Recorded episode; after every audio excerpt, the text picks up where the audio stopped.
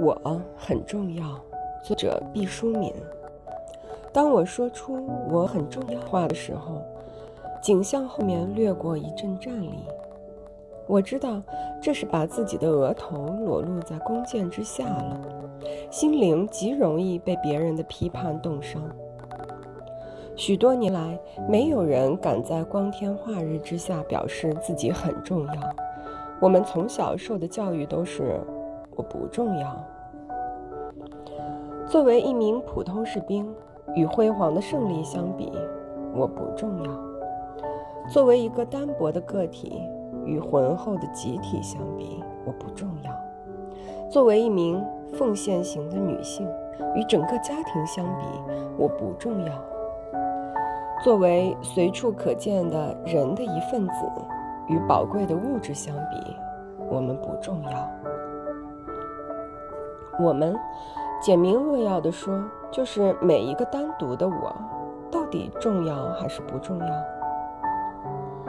我是由无数星辰、日月、草木、山川的精华汇聚而成的。只要计算一下我们一生吃进去多少谷物，饮下了多少清水，才凝聚成一具美轮美奂的躯体，我们一定会为那数字的庞大而惊讶。平日里，我们尚要珍惜一粒米、一叶菜，难道可以对亿万粒粒米、亿万滴甘露润养出的万物之灵掉以丝毫的清晰吗？当我在博物馆里看到北京猿人窄小的额和前凸的吻时，我为人类原始时期的粗糙而黯然。他们精心打制出的石器，用今天的目光看来，不过是极简单的玩具。如今，很幼小的孩童就能熟练地操纵语言，我们才意识到已经在进化之路上前进了多远。我们的头颅就是一部历史，无数祖先进步的痕迹存储于脑海深处。我们是一株亿万年苍老树干上最新萌发的绿叶，不单属于自身，更属于土地。人类的精神之火是连绵不断的链条，作为精致的一环，我们否认了自身的重要，就是推卸了一种神圣的承诺。回溯我们诞生的过程，两组生命基因的嵌合，更是充满了人所不能把握的偶然性。我们每一个个体都是机遇的产物。常常遥想，如果是另一个男人和另一个女人，就绝不会有今天的我。即使是这一个男人和这一个女人，如果换了一个时辰相爱，也不会有此刻的我。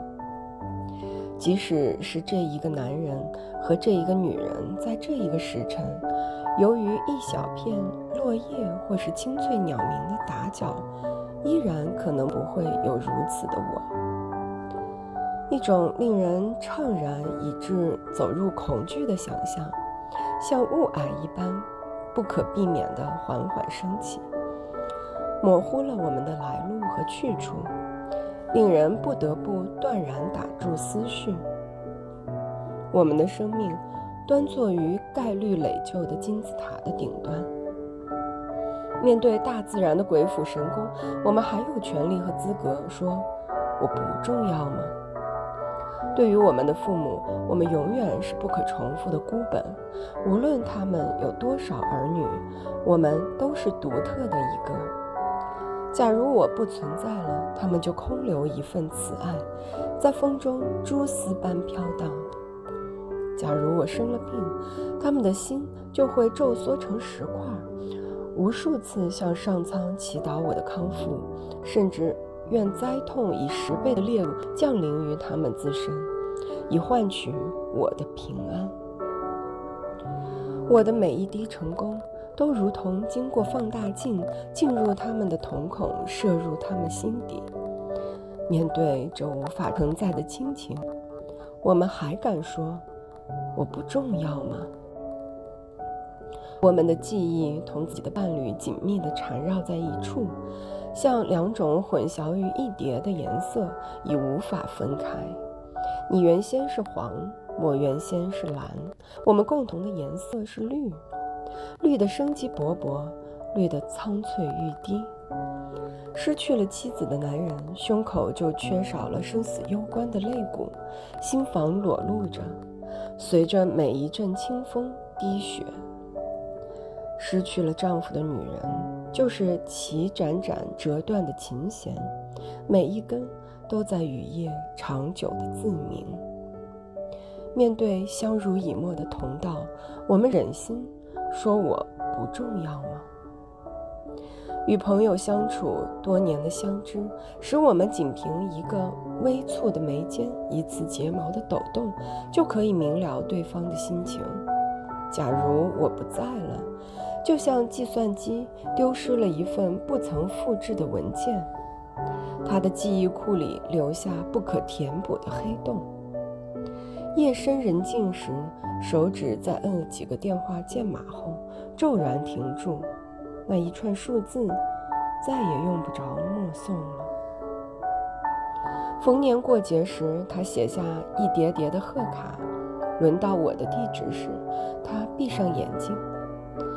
许久之后，他将一张没有地址只有姓名的贺卡填好，在无人的风口将它焚化。相交多年的密友，就如同沙漠中的骨桃，摔碎一件就少一件，再也找不到一模一样的成品。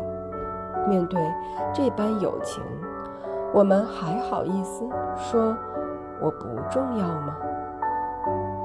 我很重要，我对于我的工作、我的事业是不可或缺的主宰，我的独出心裁的创意像鸽群一般在天空翱翔，只有我才捉得住它们的羽毛。我的设想像珍珠一般散落在海滩上，等待着我把它用金线串起。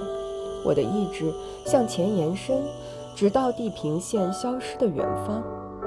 没有人能替代我，就像我不能替代别人。我很重要。我对自己小声说，我还不习惯嘹亮地宣布这一主张，我们在不重要生活中太久了。我很重要，我重复了一遍，声音放大了一点，我听到自己的心脏在这种呼唤中猛烈地跳动。我很重要，我终于大声地对世界这样宣布。片刻之后，我听听到山岳和江海传来回声。是的，我很重要，我们每一个人都应该有勇气这样说。我们的地位可能很卑微，我们的身份可能很渺小，但这丝毫不意味着我们不重要。重要并不是伟大的同义词，它是心灵对生命的允诺。人们常常从成就事业的角度断定我们是否重要，但我要说，只要我们在时刻努力着，为光明在奋斗着，我们就是无比重要的生活着。让我们昂起头，